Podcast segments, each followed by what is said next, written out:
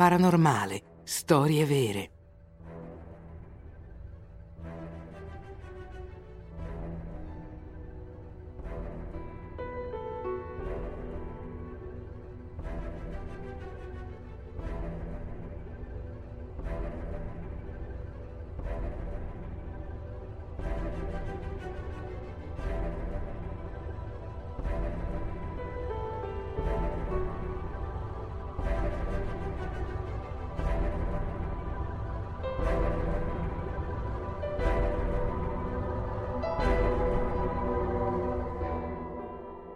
La bambola Robert.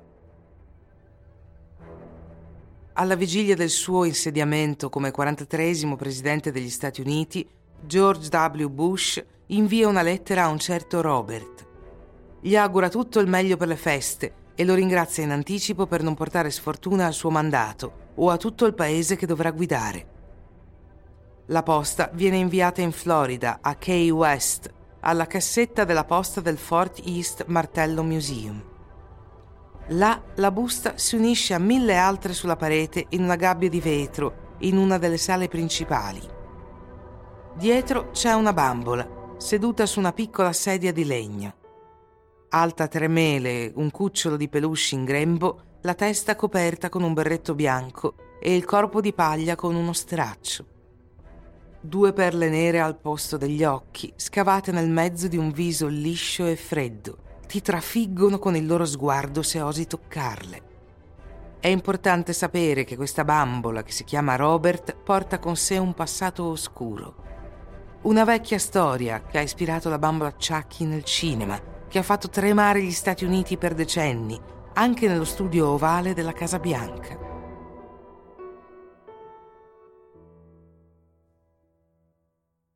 Questa storia inizia al principio del XX secolo, nella città insulare del Key West, in Florida. Gli otto possiedono una splendida villa che trasuda successo e potere.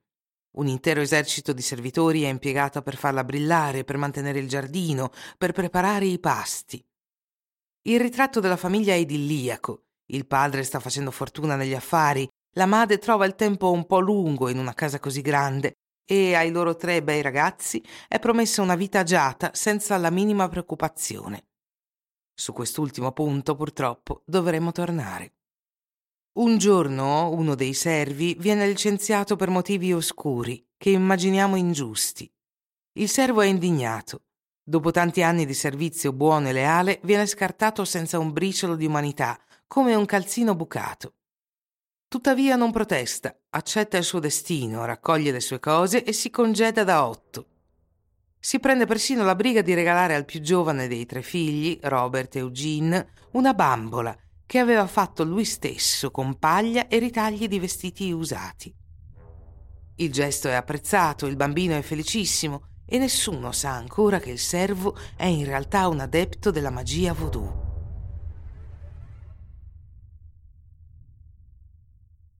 Una volta che il servo licenziato se n'è andato, Robert Eugene non ha mai lasciato la sua bambola per un solo momento. È diventata la sua migliore amica, la sua confidente, la sua compagna di giochi. Passa intere giornate con lei, chiuso nella sua stanza, vivendo le avventure selvagge che solo un bambino di sei anni può immaginare. Attraverso la porta chiusa, sua madre sente più volte due voci distinte. La voce delicata di un bambino poi un'altra, molto più adulta, molto più rauca. Non se ne preoccupa, ma piuttosto si rallegra dell'abilità di ventriloquo di suo figlio. Si sbaglia perché con il tempo il bambino sviluppa una vera e propria ossessione per la sua bambola. All'inizio ha deciso di dargli il proprio nome, Robert, e ora chiede di essere chiamato solo Eugene.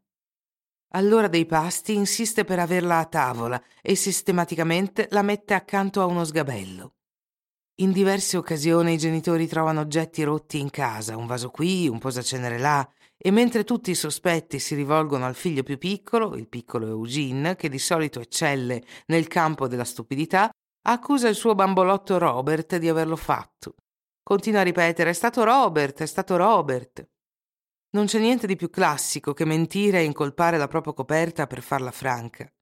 Quindi Eugene non è stato risparmiato da qualche punizione.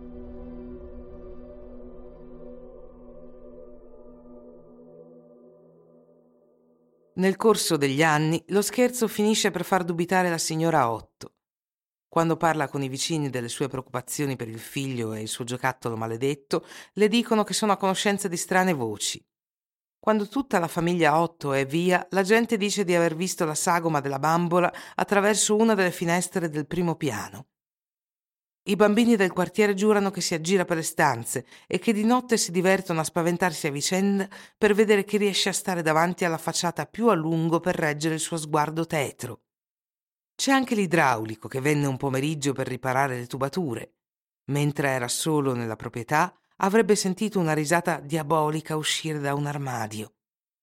L'uomo è stato visto scappare, lasciandosi alle spalle i suoi attrezzi e il suo coraggio.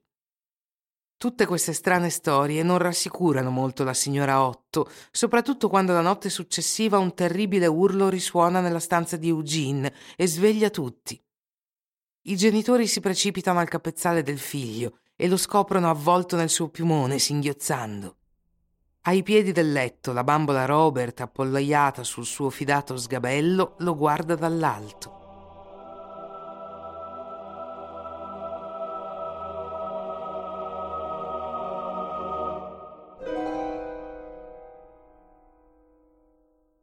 Una prozia che era venuta in Florida per alcune vacanze in questo periodo e che senza dubbio era infastidita dal fatto di non poter dormire in pace in questo manicomio, a suggerire la mattina dopo di dare al ragazzo la sua bambola insanguinata da infilare in soffitta. L'idea venne adottata, Robert se ne va a raggiungere le ragnatele sotto il tetto e l'incidente sembra essere finito. Beh, non proprio.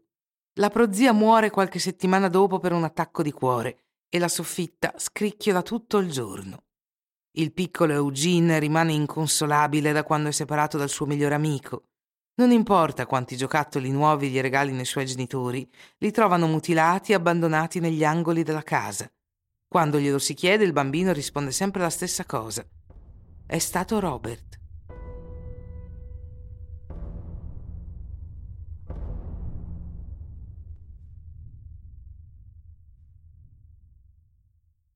Fortunatamente Eugene finisce per crescere come qualsiasi altro bambino, tanto da dimenticare l'esistenza di Robert ancora bloccato in soffitta. Quando fu abbastanza grande per andare a scuola, frequentò scuole d'arte a Chicago, New York e infine Parigi, dove divenne un pittore. Ha incontrato Anne, una scultrice, e l'ha sposata. L'amorevole coppia tornò in Florida e si stabilì nella casa degli otto, che Eugene ereditò dopo la morte dei suoi genitori. In soffitta, tra le scatole e i mobili polverosi, si imbatte nella sua bambola Robert, che è invecchiata parecchio, con un occhio solo, la faccia a brandelli e una tunica logora. Non appena si incontrano di nuovo, Eugene ricade nelle sue vecchie abitudini. Rattoppa il suo vecchio amico, gli cuce un camice da medico, un cappellino bianco e un occhio nuovo. Lo mette in una delle stanze più luminose e la ridecora per l'occasione con un letto su misura e uno sgabello di legno. All'inizio toccata dalla nostalgia del marito, Anne cambia rapidamente posizione. Questa bambola le dà i brividi col suo sguardo vuoto. È persino convinta di averla vista cambiare più volte espressione, da ispida a un sorriso malsano. Trova ridicolo dedicare un'intera stanza a un semplice giocattolo, quando potrebbe essere usata per qualcun altro, un neonato, per esempio. Ma Eugene non c'è affatto.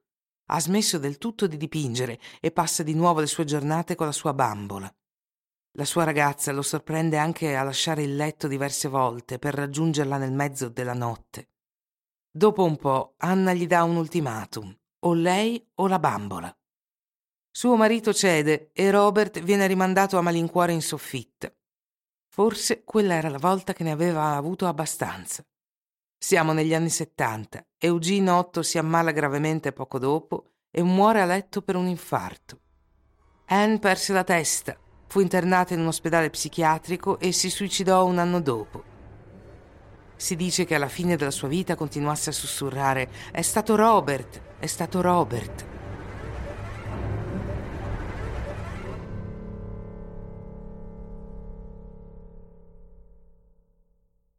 La casa 8 fu acquistata da una giovane coppia nel 1974 e l'incubo ricominciò. La loro figlia di dieci anni trovò la bambola mentre giocava in soffitta e decise di adottarla. Un grosso errore. Robert la attacca la notte seguente nel sonno e la traumatizza per il resto della sua vita. La famiglia non perde tempo a spostarsi e andare il più lontano possibile. È finalmente durante un'ultima rivendita della casa che la bambola Robert, la cui reputazione ha alla fine attraversato tutta la Florida, viene data non a un nuovo bambino, ma al museo Fort East Martello di West Cay. Da quel giorno è stata rinchiusa nella sua prigione di ghiaccio, ma esce ancora regolarmente per seguire i dipendenti del museo a casa. Sono state stabilite alcune regole molto severe. In sua presenza i visitatori devono rimanere educati, non prendere in giro Robert e chiedere il suo permesso per scattare una foto. Se lo offendete dovete scusargli o mandargli una lettera, cioccolatini o caramelle, altrimenti subirete la sua ira. Divorzio, licenziamento, incidente, malattia. Siete avvisati.